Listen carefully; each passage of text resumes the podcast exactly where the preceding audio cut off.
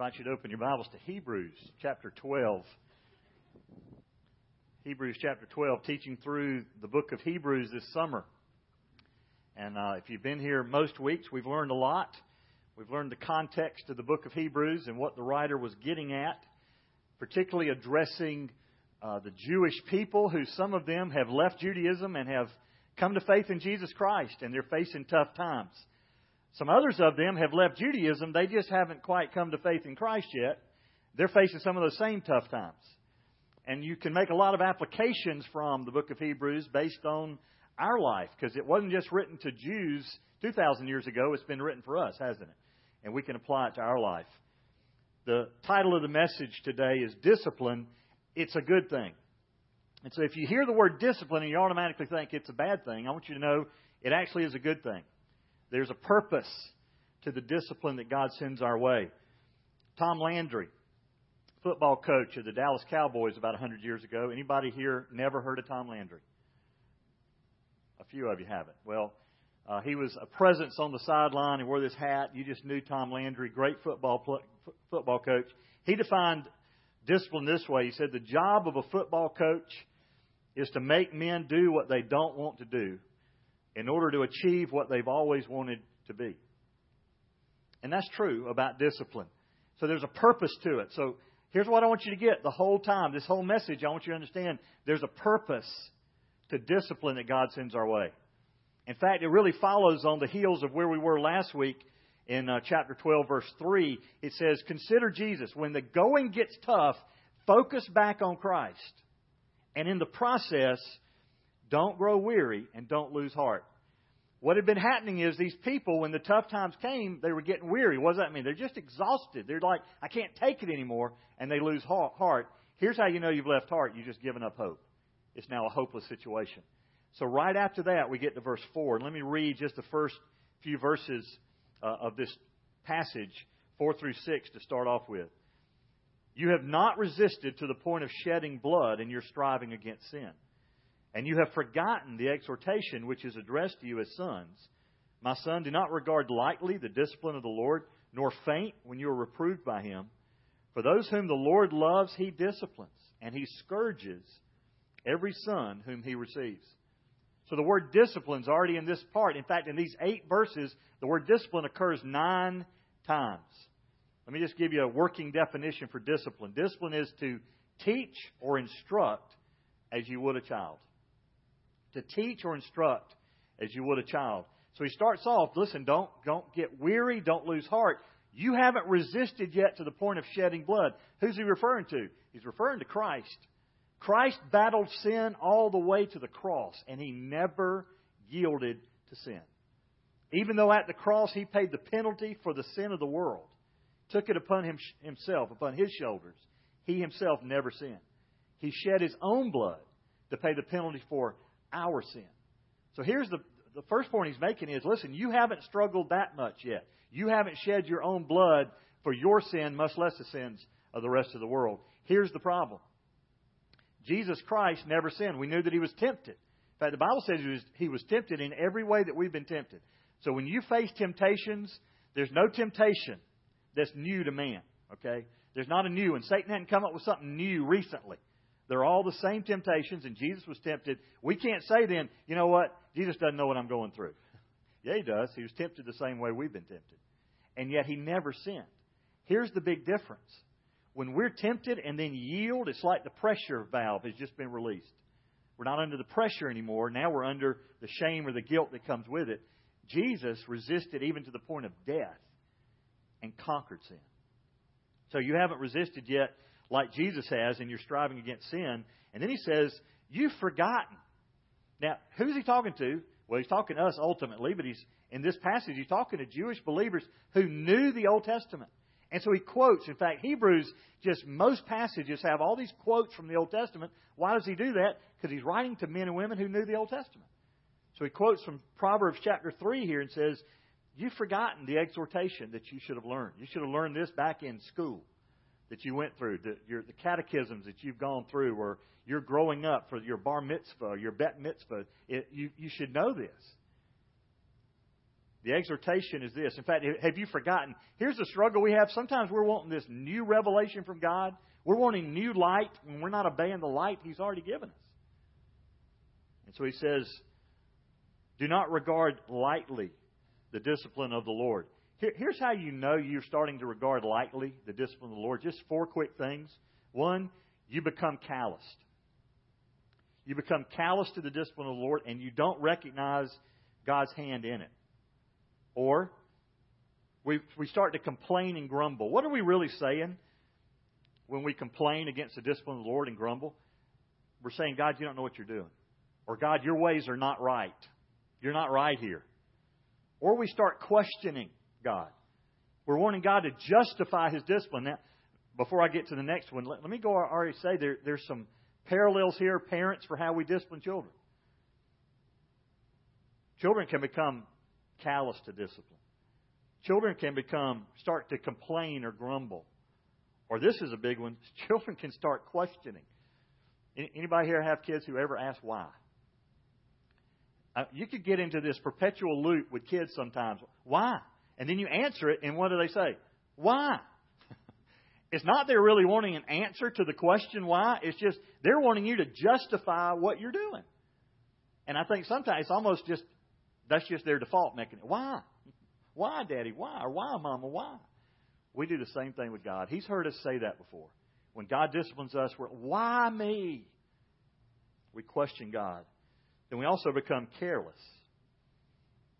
We become careless. We end up just not caring about the purpose of God. And again, I told you at the outset, there's a purpose to discipline. And so don't become careless to the discipline of the Lord. So don't regard it lightly or don't faint. He's already said don't, don't grow weary. Don't get to the point of exhaustion where you just become hopeless. God doesn't discipline us to make us hopeless. Actually, His discipline should make us hopeful. Why? Because who, those who the Lord loves, He disciplines. Listen, when you fall under the discipline of God, it's a good thing. It's something you can be very thankful for. God disciplines those whom He loves. Now, have you ever thought, I just wish God didn't love me so much? Because you feel like you're constantly under the discipline of the Lord. One of the ways you know you're God's child is He disciplines you. In fact, be careful if you never experience the discipline of God. If you know you're doing things that are apart from God's will and you never experience His discipline to pull you back, we'll talk about it later, you're illegitimate. So the Lord loves, whom the Lord loves, He disciplines, and He scourges every son He receives. Now, I've already defined discipline, but let me, let me unpack just three types of discipline that God does. Okay? We understand that God disciplines us if, if He loves us. If we're God's children, He loves us and He will discipline us. Why? Because He wants the best for us. Let me, let me further define discipline. Couple, when you hear the word discipline, some people automatically go to punishment. There's a big difference between discipline and punishment. What is it? A lot of times as parents, we think, well, I'm punishing my kids. Punishment really doesn't have a future in mind. Punishment doesn't have recovery in mind. Punishment doesn't have, I'm drawing you back. It's just you're paying a penalty for something you did, you're being punished. Discipline has a future in mind. Discipline is hopeful. Discipline is saying, I'm trying to turn you around. So, a big difference between discipline and punishment.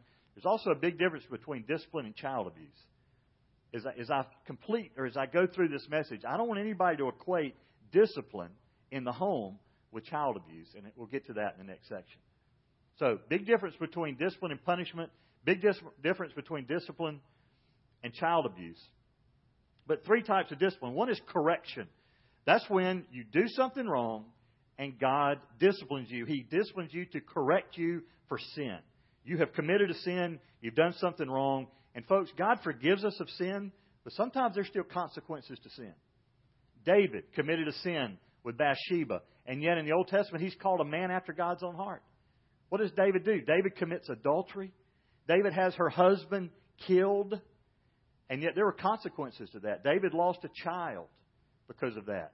David lost, I think, some privileges even for what God had in store for him in building the temple that he didn't get to do. So there's consequences to sin. There's this corrective nature to discipline. There's also prevention. There's times that God disciplines us in advance of something we're about to do to prevent us from getting to the point of sin. or prevent us from danger. For example, Paul's thorn in the flesh. 2 Corinthians chapter 2, uh, excuse me, chapter 12 verse 7. Paul says, "Because of the surpassing greatness of the revelations for this reason, to keep me from exalting myself, there was given me a thorn in the flesh, a messenger of Satan to torment me, to keep me from exalting myself." What was God doing for Paul? God gave him a thorn in the flesh. Scholars have debated over what that is, and I'm not going to go into it today because it's not clear what it is. It's clear that Paul prayed God would remove it, and God did not. God, Paul finally came to accept it. I know why God's doing this. Because if it wasn't there, I'd think too highly of myself. And so God brought preventative discipline. And you probably can find that in your own life. There's times that God does things. Maybe it's just inconveniences that has kept you from being in the wrong place at the wrong time or doing the wrong thing. Thank God for those preventative disciplines. Then also, some discipline is just educational. I think the example of that is Job. Job is incredibly disciplined in, in the book of Job, and yet was it because of sin? No. But God was teaching Job something about himself. And I think really for all three of these, one of the questions we need to ask is, God, what are you teaching me here? I think just it would be a smart idea to get it the first time so that you don't have to go through it again. God, if it's that you're disciplining me because I have sinned and this is corrective discipline, Lord, I want to learn this lesson because I don't want to do this again. God, if it's preventative, thank you for protecting me. What are you showing me here? Or if it's educational, maybe it's just one of those things, things are going on and you're saying, God, I don't get it. Would you please help me to see what you're up to? What is God teaching me? So, first of all, discipline demonstrates God's love. It also indicates relationship. The next few verses, verse 7 through 10. It is for discipline that you endure. God deals with you as with sons. For what son is there whom his father does not discipline? But if you are without discipline, of which all have become partakers, then you are illegitimate children and not sons.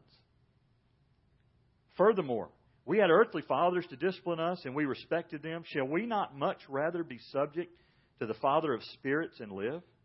For they disciplined us for a short time as seemed best to them. But He disciplines us for our good, so that we may share His holiness. So discipline indicates relationship. He uses that word endure again. If, if, you have, if you're enduring discipline, go back to verse 3, and it talked about the fact that Jesus Christ endured the shame of the cross. He endured the hostility from sinners. Same word for endure. It means basically to stay under. When everybody else has left, you've endured, you've stayed there. So we've stayed under the discipline of God because He's dealing with us as sons and daughters. He's dealing with us like children. Now, let me slow down a minute because I want to make sure we get this.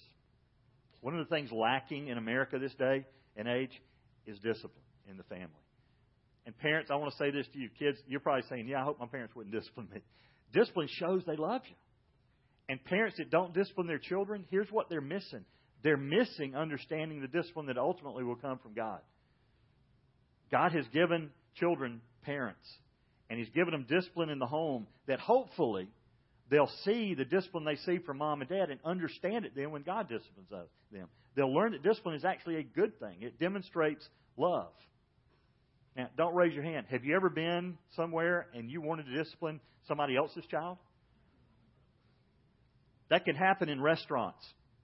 I was eating in a restaurant in Murrells Inlet a few years ago, and there's a kid sitting at the end of the table with a spoon, just banging on his tray, you know, in his little chair there, just banging. And I mean, the parents were oblivious to it. Does that happen eventually? You just kind of tune it out. Is that is that way that goes? The waitress came up to take our order, and I said, "Are y'all doing some construction?" in the kitchen? Because I'm hearing a lot of banging. You know, I mean, they were the next table over. I was kind of hoping the parents would say, "Oh, maybe we need to stop." You know, and you're saying, Robert, you shouldn't be upset with the child. I'm not upset with the child. I'm upset with the parents who let it go on. And here's some of the excuses that I've heard from parents when I talk to parents about discipline. Here's why I think parents don't discipline like they ought to. Number one, they're lazy. Discipline is hard. It's hard work. It takes time. But parents, if your child does not understand the expectations in the home and the consequences that are part of breaking those expectations, then there's no wonder that kids don't get disciplined. If your discipline is just kind of hit and miss, it's just you, you discipline when you feel like it, I mean, I remember, I remember as a kid, one time I let a profanity slip out of my mouth when I was about eight years old, and my parents laughed at it.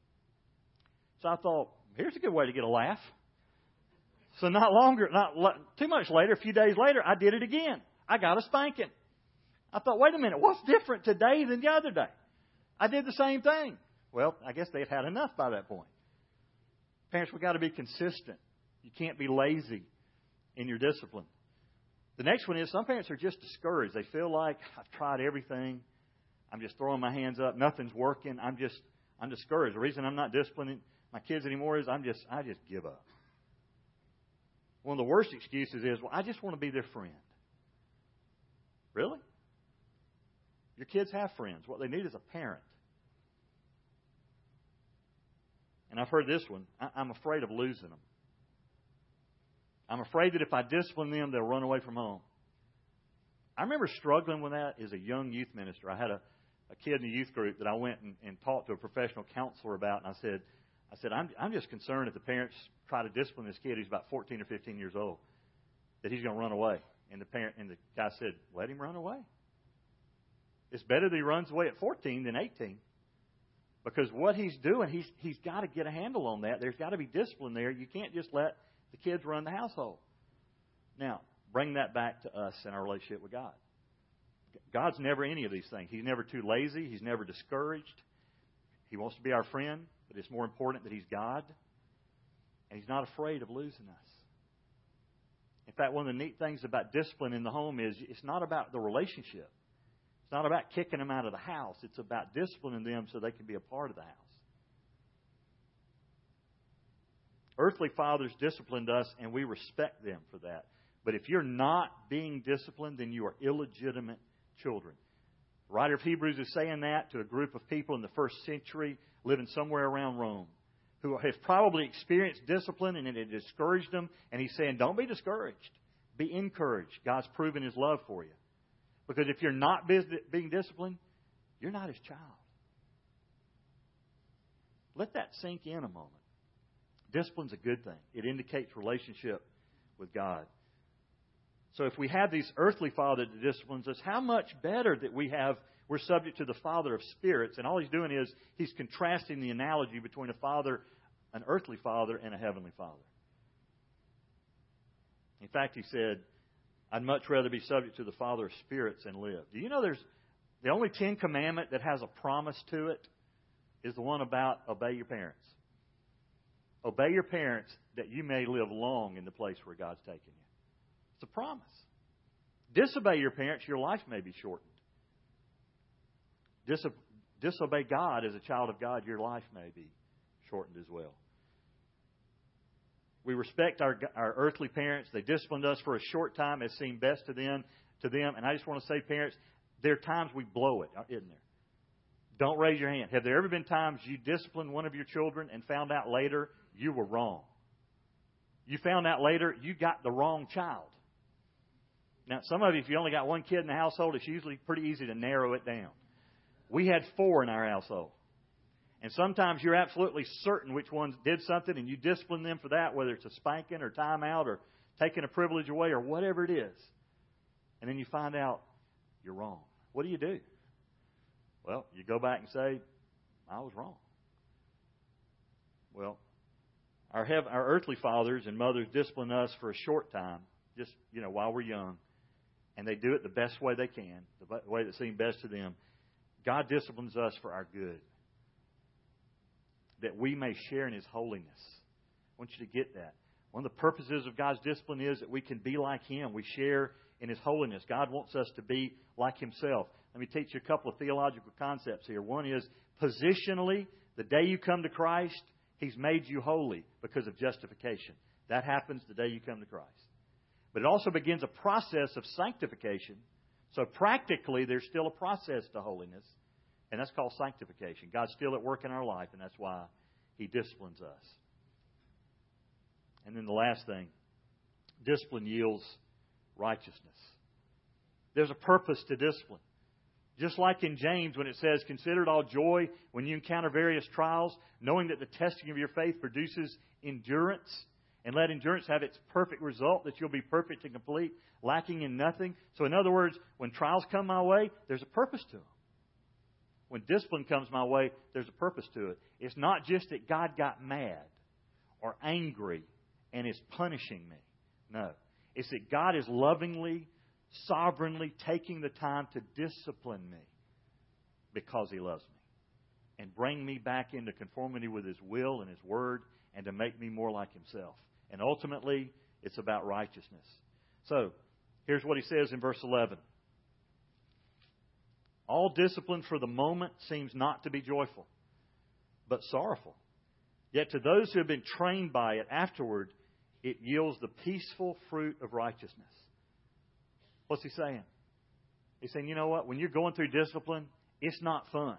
In fact, if discipline was fun, it probably wouldn't be effective. So discipline is effective because, yes, for the moment it's sorrowful. Literally, it means sadness or pain or distress. It's like weightlifting. You've seen the shirts that say, no pain, no gain. yeah, there's sadness to discipline. But there's a purpose to it. In the same way, a physical discipline, same way here for spiritual discipline from the Lord. There's a purpose to it. It seems sorrowful, sorrowful for the moment, and yet those who are trained by it, it yields fruit. The word trained there is the word where we get the word gymnastics. Did you realize you're in training to be righteous? You're in training to be more like God. Discipline is one of the things God uses to train us towards godliness. So those who have been trained by it, afterwards, eventually, it brings about peaceful fruit. And that fruit is righteousness. What does the word righteous mean? It means the character of God. It means equitable, like God. That's what God is up to in our life, folks. And so when the people in that are getting a letter at the church near Rome called Hebrews, when they're going through the things they're going through, and they recognize, hey, seems like we're being persecuted from without, but there's also stuff going on. Seems like God's doing this. The writer of Hebrews is trying to encourage them, hey, don't don't grow weary, don't lose heart, don't give up. God's up to something. There's a purpose in what He's doing. Men and women of 21st century America, when you go through things, when difficult times come, first thing we need to do is say, what's God teaching me here? Is the reason I'm experiencing this because I'm doing something I shouldn't be doing? Is the reason I'm experiencing this is I'm in the wrong place at the wrong time? I'm thinking the wrong things, saying the wrong things? Is sin involved here? Then God, get me out of that. I, I confess it. forgive me. Or it may be that God is just trying to prevent you from something or trying to educate you about His character. Discipline's a good thing, not a bad thing. Let's pray together. Father, thank you for the truth. God, we confess quite often we, we don't get it. Lord, we experience discipline and our human reaction, our human response is to run from it instead of embrace it. So, Lord, our prayer is first of all, help us to get that it, it demonstrates your love for us. Thank you that you love us enough to take care with our lives and discipline us to bring us in conformity with your will. God, help us even to be that kind of light in the world. That when people see us experience discipline, we respond to it properly. God, thank you for loving us. In Christ's name.